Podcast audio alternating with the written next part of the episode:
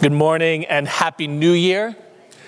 Please open your Bibles to Genesis chapter 28. Genesis chapter 28. It is a new year, but we are continuing our study in the book of Genesis.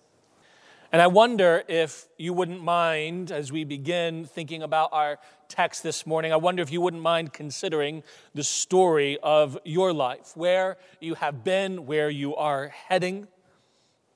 Where is your story taking you right now? If, your if, if your life right now had a chapter heading, what, what might that chapter heading be? You know, what will the next chapter bring? And the one after that, and the one after that. You know, part of what makes these kind of questions so difficult for us to consider is that we learn over time that we don't always know what we are going through until after we have gone through it. We learn how little of our lives we control. We make plans. We prepare. We have goals in mind. We, now we stand at the threshold of another year. Looking out at what might be. With all the hope that generally comes at this time. You know, in the f- first book of The Lord of the Rings, Bilbo Baggins uh, leaves his little hobbit home and he goes on a journey. And as he leaves his little home, he begins to hum and sing a little song to himself. He sings, The road goes ever on and on, down from the door where it began. Now far ahead, the road has gone, and I must follow if I can. Pursuing it with eager feet until it joins some larger way where many paths and errands meet. And whither then? I cannot say. Later on in that same story, Frodo is recounting the advice that his uncle Bilbo had given him about taking trips and going on journeys and leaving the door. And he, he says this, recounting that advice It's a dangerous business, Frodo, going out your front door. You step onto the road, and if you don't keep your feet, there's no knowing where you might be swept off to. And that is true. We, we, we step into this new year, and I am guessing many of you have either made resolutions or some kind of general idea. I would like to see this happen this year. But the reality is, we have no idea where this year will sweep us off to. We have no idea what will come, even next week, much less 12 months from now. We create plans and goals, we make resolutions. But we do not know where and what detours we may face. And what we find as we come to verse 10 of Genesis chapter 28 is that Jacob himself has left hearth and home and he is now on a journey. You see this here in verse 10. Now Jacob went out from Beersheba and he went toward Haran. You know, what's driving him on this journey is two things. First, he is running from his responsibility. Rather, he is, he is running from his brother. You remember he cheated his brother out of both his birthright and his blessing, out of his inheritance, his entire inheritance. You think about that for just a moment. If I can recall your mind, it's been several weeks. But Jacob not only deceived his brother, he lied to his blind dad with the help of his mom. That's some, that's some grade A dysfunction there. That's a problem there. And he is running from it. He's running from his brother because his brother has decided that once his dad passes away, and they, they think that's going to happen soon, his dad seems to be in poor health, although his dad lives for another 20 years. But he is certain as soon as his dad passes away and the appropriate grieving time is over, he's going to kill his brother. Jacob learns of this from his mom, who had overheard Esau say this. And so he runs. But there is a second goal that he has in taking this journey. He wants to find for himself a wife.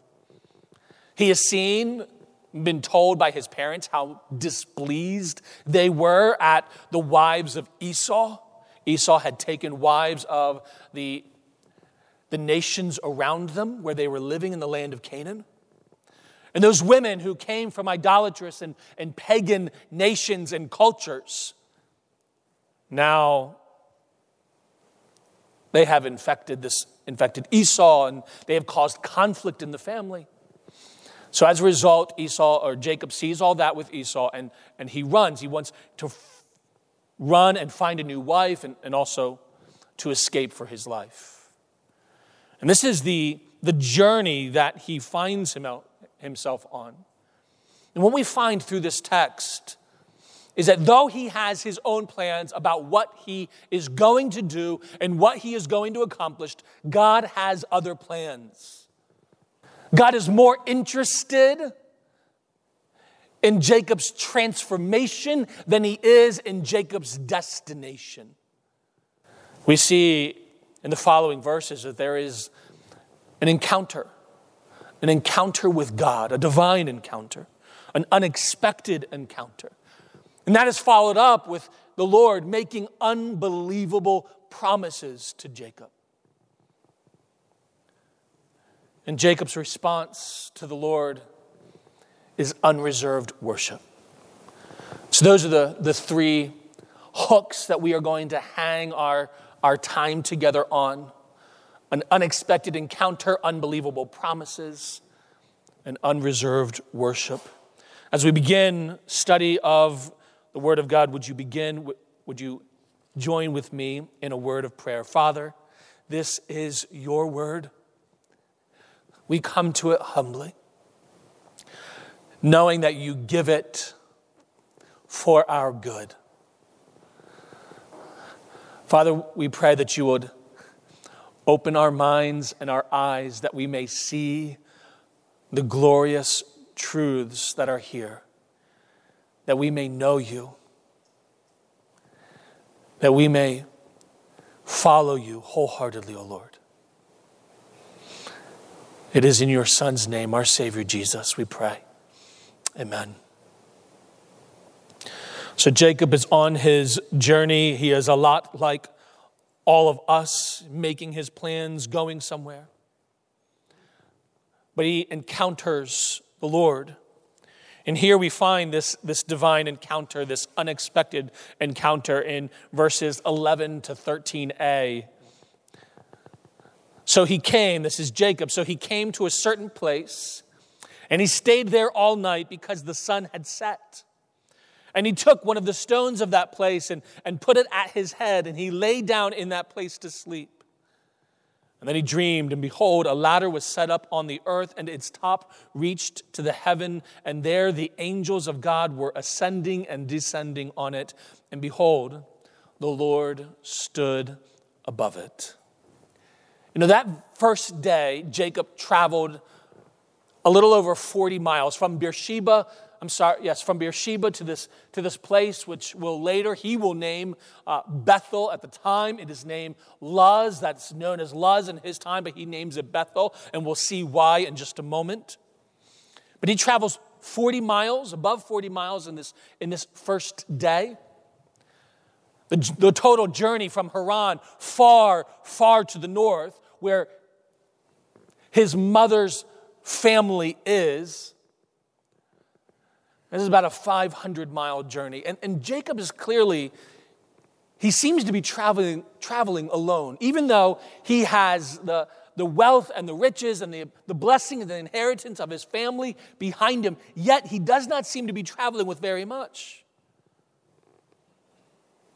He is laying out in the open using a, a stone as his pillow. And the very first thing we see is that he, he dreams of a ladder or a stairway reaching to heaven. This is here in the text translated ladder. It is most likely a stairway, something like a, a ziggurat, something almost like a pyramid rising up with a stairway going up one side. That is the, that is the picture that is here. Some kind of stairway reaching to the heaven. And, and some of you are thinking of that old Led Zeppelin song, Stairway to Heaven. That's not what was going on here. Here is Jacob laying down, and he dreams of this stairway, and he watches as angels are ascending and descending to him on it. And through the image of the stairway, God is assuring Jacob of two things. First, he is showing him that he will protect him. Angels throughout the Old and New Testament, they are the ministers of God. They are used by the Lord, often at times to protect his people. And he is showing that by these angels coming to Jacob, he is assuring Jacob that though he is now out on his own, though he is cast out, running for his life, that God stands behind him, that God stands over him.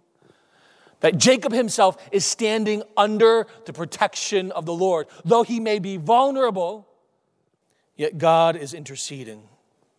Just as angels were used to bring and protect Lot and his family to bring them out of Sodom and Gomorrah, so God is using the picture of these angels to assure Jacob that he will protect him.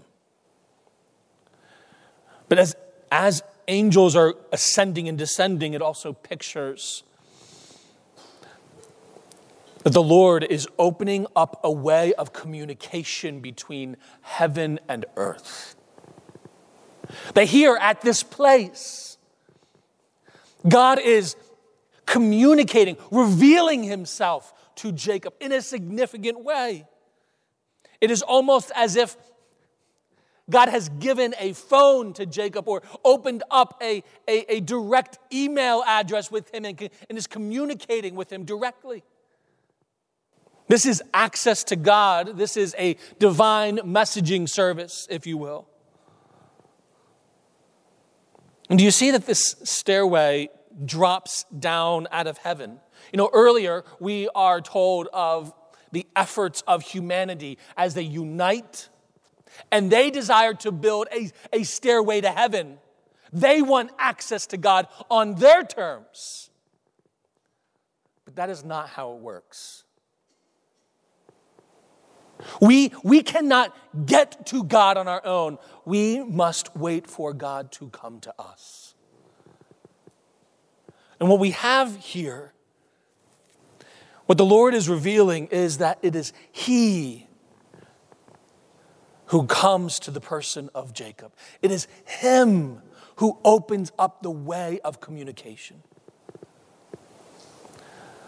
As we read God's word this morning, we read it knowing that it does not come to us because men sat down and they decided, I'm going to write God's word today.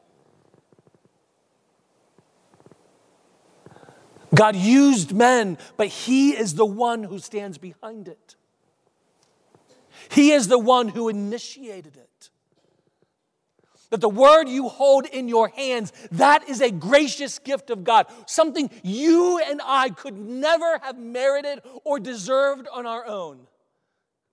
It is God's word. Men and councils didn't create it, they didn't decide on it. It is the word and work of God alone. But as fascinating as these angels on this stairway may be, it is something else that captivates Jacob's attention. I mean, you'll notice, I think if you and I were describing this vision, we ourselves might get entranced with these angels. I mean, what describe the stairway? What do these angels look like?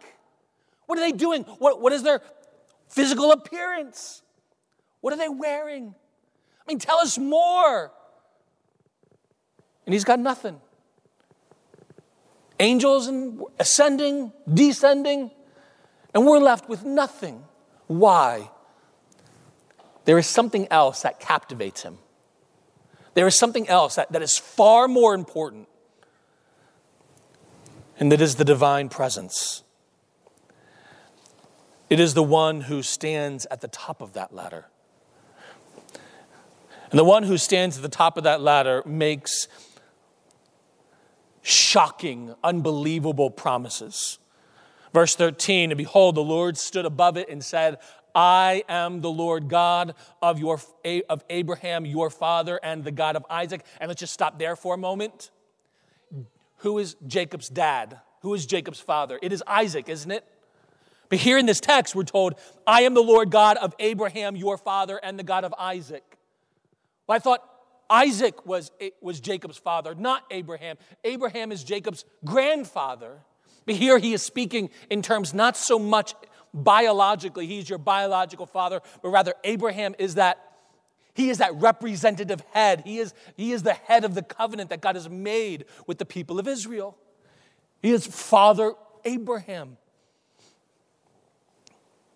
He goes on, the land on which you lie, I will give to you and your descendants.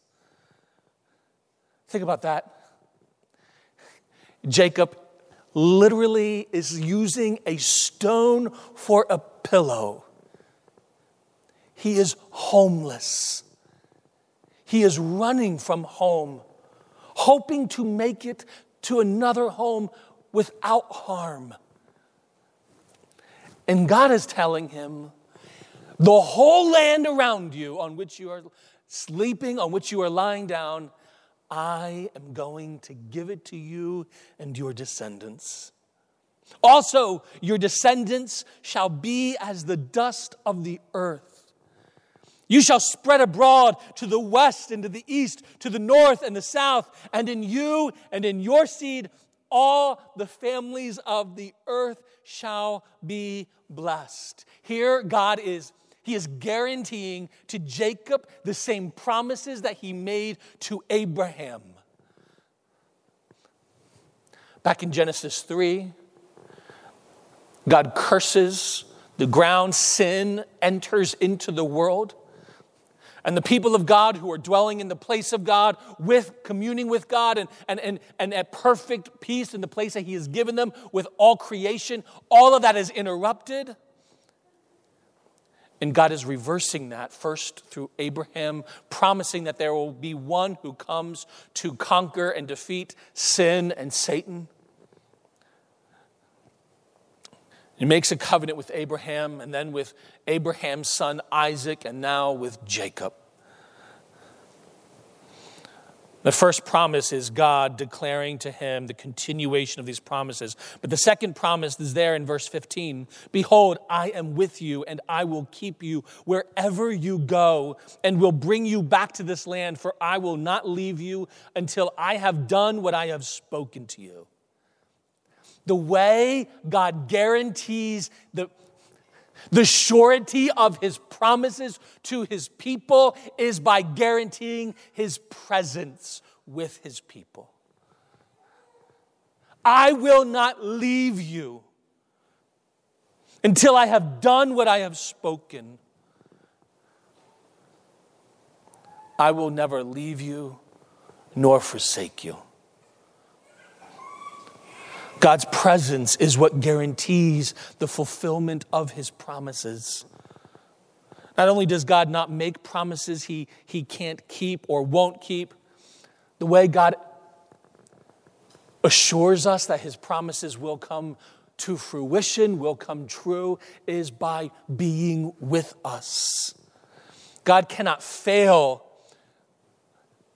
he cannot falter in his promises because he cannot fail to be with his people. You know, years ago, my wife and I took a, a number of the teens from this church over to um, near Harrisburg, where there was the, the, the large farm show.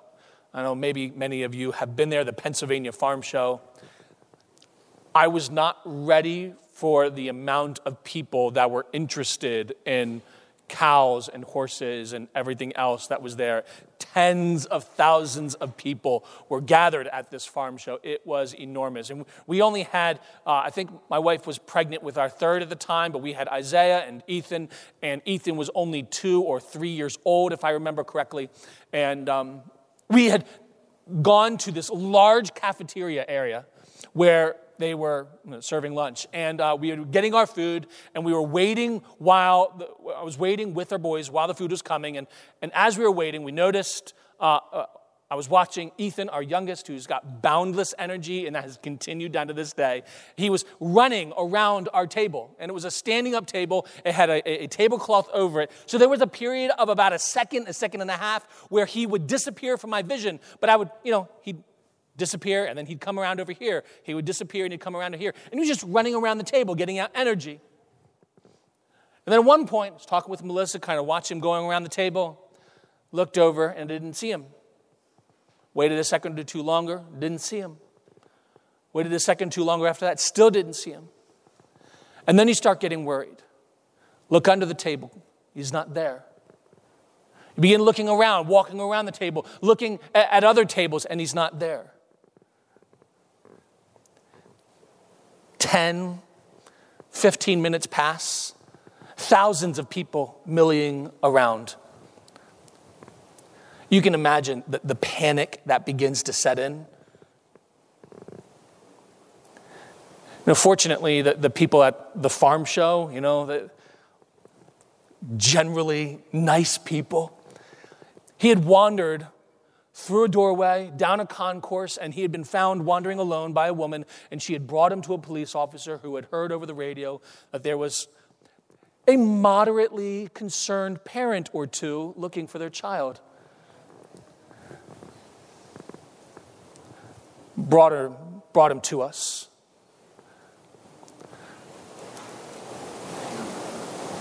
And we as parents want to be good parents. We want to watch our kids, make sure that they do not end up hurt. God never fails to be with us at any time. There is not a time in your life where you can disappear from His vision, not even for a second or two while you're running around the table.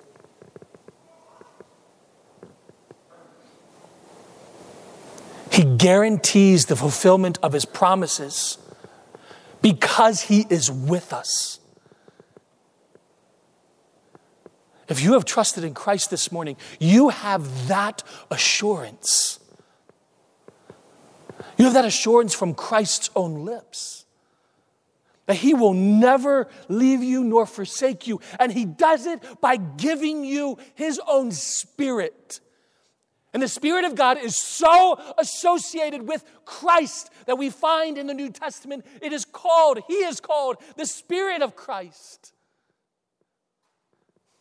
Christ is with you now. And He will not let you go. Jacob is far from home, and he needs this assurance.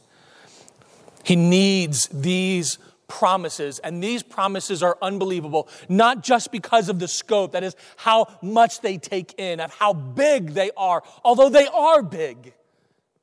They're unbelievable because Jacob, of all people, should not be the one getting them. Jacob is more than a bit of a scoundrel. Jacob doesn't deserve a single promise of God cheats his brother, manipulates his family, connives with his mom to lie to his blind father. That is low. That, that is some daytime soap opera stuff. And, and that is the kind of person that God makes these promises to. God doesn't give Jacob. He doesn't come to Jacob with a list of things that he has to do to get his blessings. There is no do this and I will give you this. There are no strings or conditions. There are no commands or imperatives. He does not say, Here is what you must do for me. He says, Here is what I have done and what I will do for you. That is the gospel, friend. That is the gospel. Brothers and sisters, friends, have you received the promises of God this morning? Know, Jacob had no idea how much God desired to do for him. And neither do you.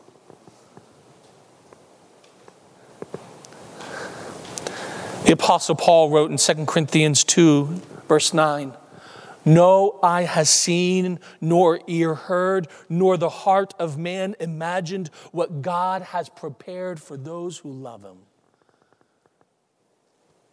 You know, God isn't miserly, He's not stingy, He's not trying to budget His resources. He wants to give, He wants to bless, and He will. Every promise of God is a yes in Christ Jesus. He will uphold no good thing from those who walk uprightly.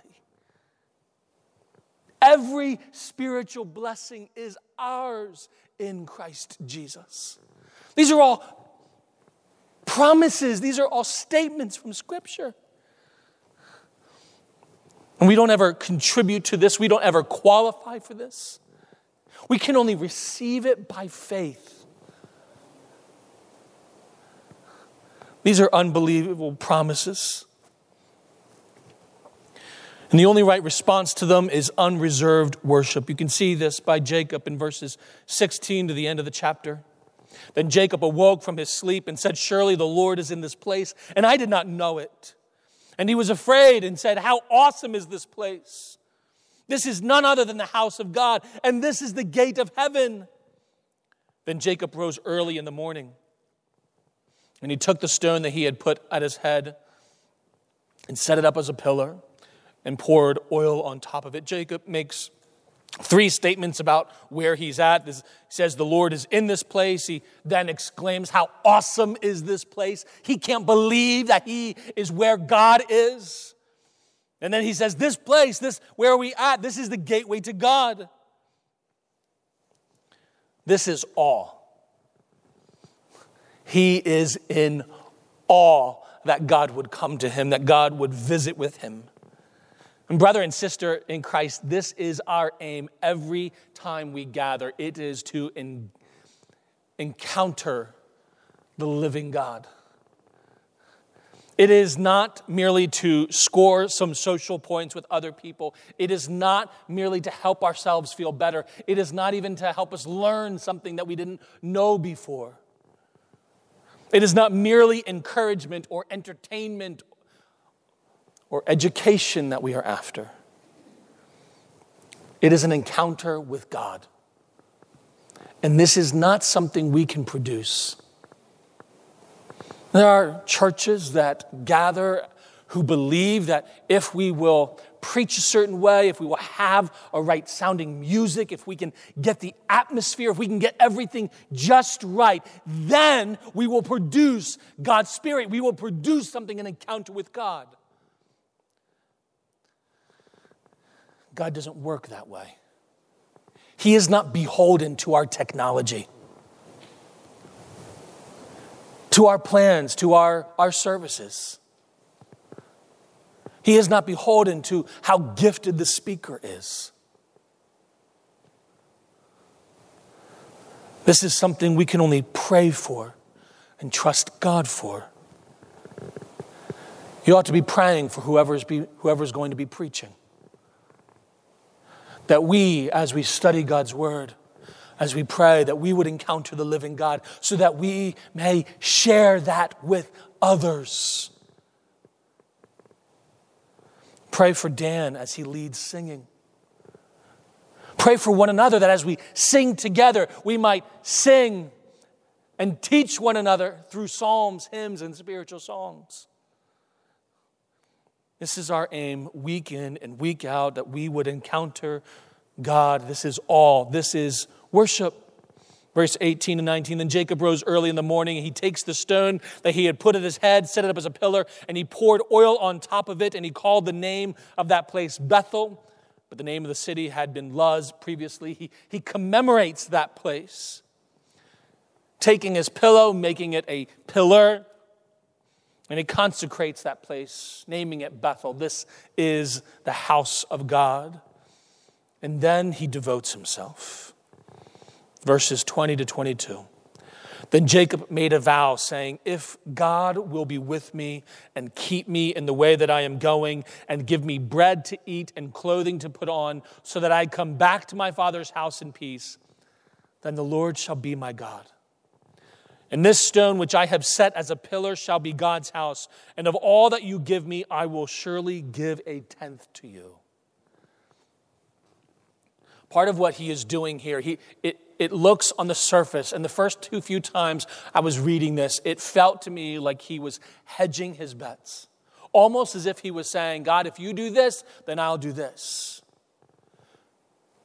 But the more I began to meditate on what he was doing here, he was, it was almost as if he was saying, Look, you hold up to what you're going to do, and I'm going to do this in obedience to you. I'm going to, I am trusting you to, for you to uphold your promises, and I, in turn, will be devoted completely to you.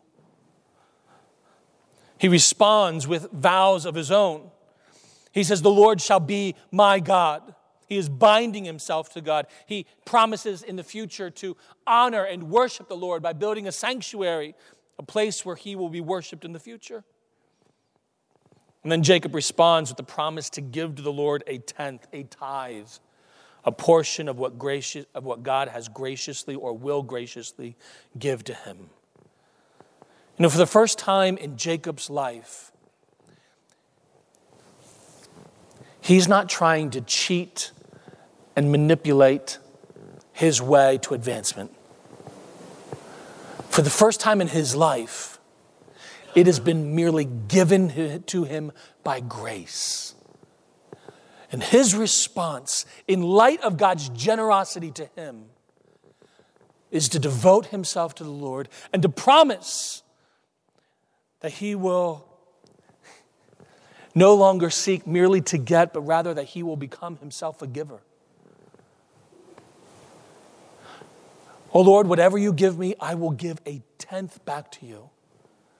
What he is doing by, by giving that statement, by making that vow, what he is saying essentially is he is recognizing that anything he gets is not due to his own conniving wits. Rather, it is due to God's grace, God's generous grace alone. That's why he gives back. He is giving in response to the promised to the promises of God, to the generosity of God. And this is what happens every time we encounter God. This is what happens to us when someone truly encounters God. Up to now, Jacob has treated his inheritance, he has treated the blessings that God has promised to Abraham and to Isaac and his descendants, he has treated it as his own right, as, as something that is owed to him. But all of that changes here. For the first time, Jacob understands that God's blessings and promises are only a result of God's generous grace. Brother and sister, this is how we too must respond.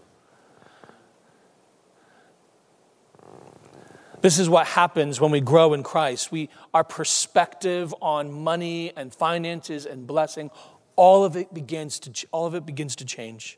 We realize that what we have worked for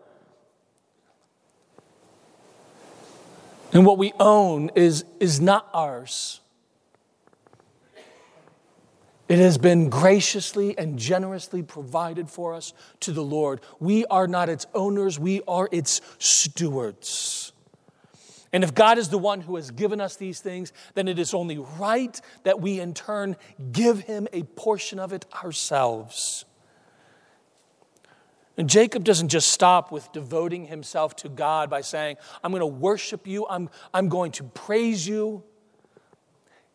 He extends that to to where it hurts most. He extends that to his proverbial wallet. He puts his money where his mouth is and he commits to giving the Lord a tenth of everything. Why? Because he has encountered the living God and he has been transformed. And he promises to do this from the very get go. He doesn't wait till he has received a certain level of income. He doesn't wait and says, when, when I have achieved a certain level, then I'm going to give to you. When I can afford it in this way, then I will, I will honor you in this way. It is immediate. He promises to give God a tenth of everything. Brother and sister in Christ, this is the right response of every one of us who has tasted of the generosity of God in Christ Jesus. Every one of us is on a journey this morning.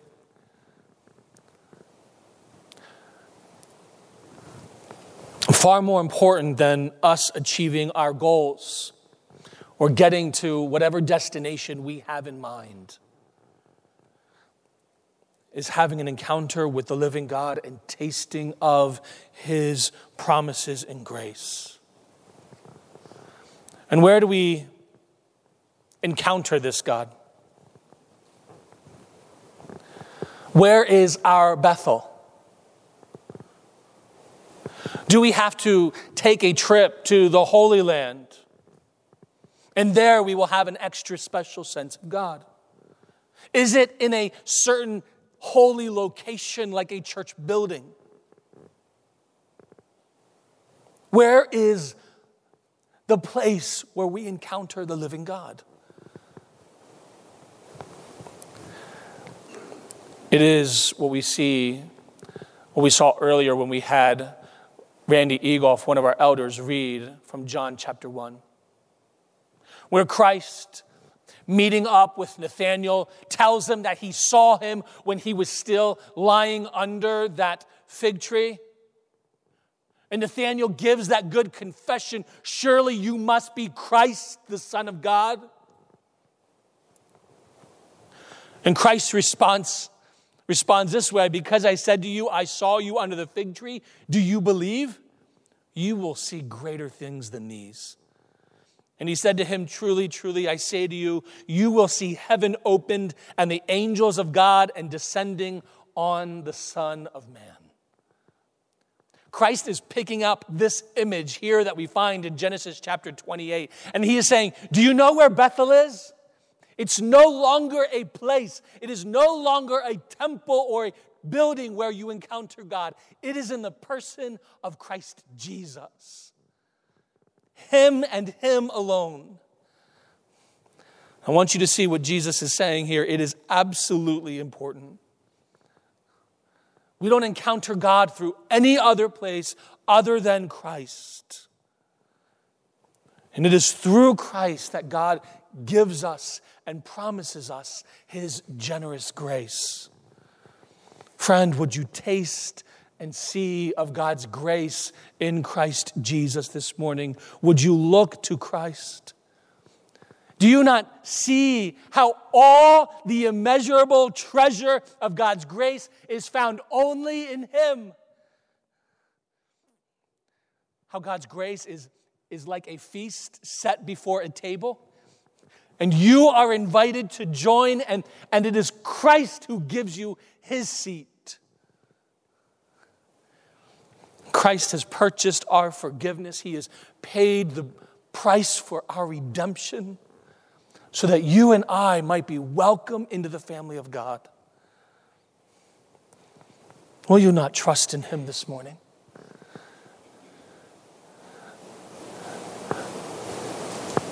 Perhaps you are here, kids, because your parents drag you to church week in and week out.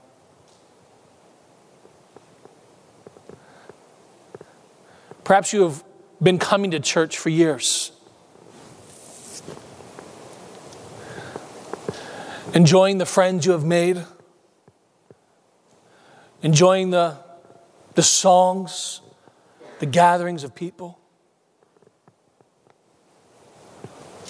Perhaps you have wandered in today, not sure why you're here. Friend, I would urge you Trust in Christ.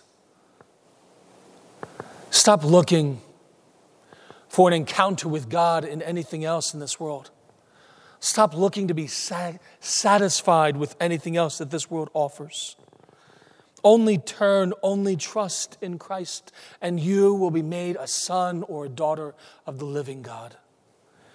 And, brother and sister in Christ, you who have claimed to taste, tasted of the generosity of God in Christ Jesus, have you forgotten what God has done for you? Do you no more need an encounter with the living God?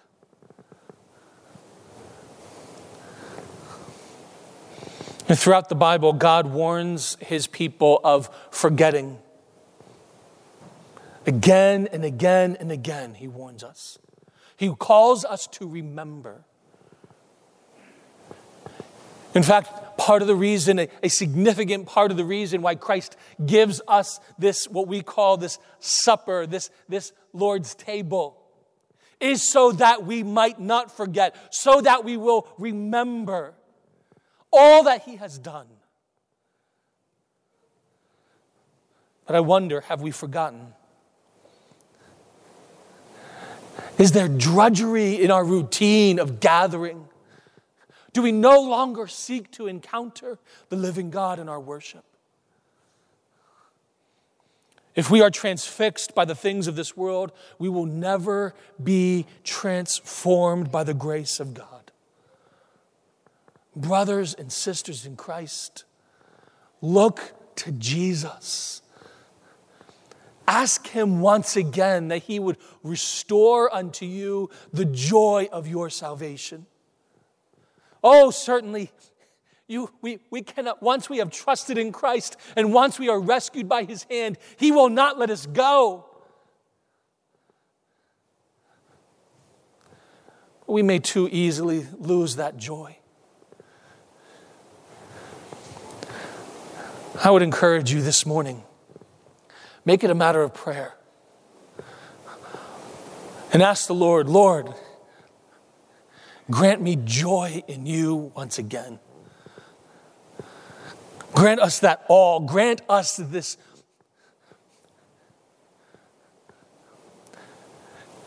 This celebratory feeling, this heart of praise a heart of gritty determination to rejoice in Him above all things. Because in Christ Jesus, God has given us all things. Let us pray. Father in heaven, we are humbled that you would love us humbled that you would communicate with us through your word. We are humbled to know that all of your promises are assured to us through Christ Jesus and Him alone. Oh, Father, we pray that you would awaken us to joy and gladness once again in Christ. We pray in His name. Amen.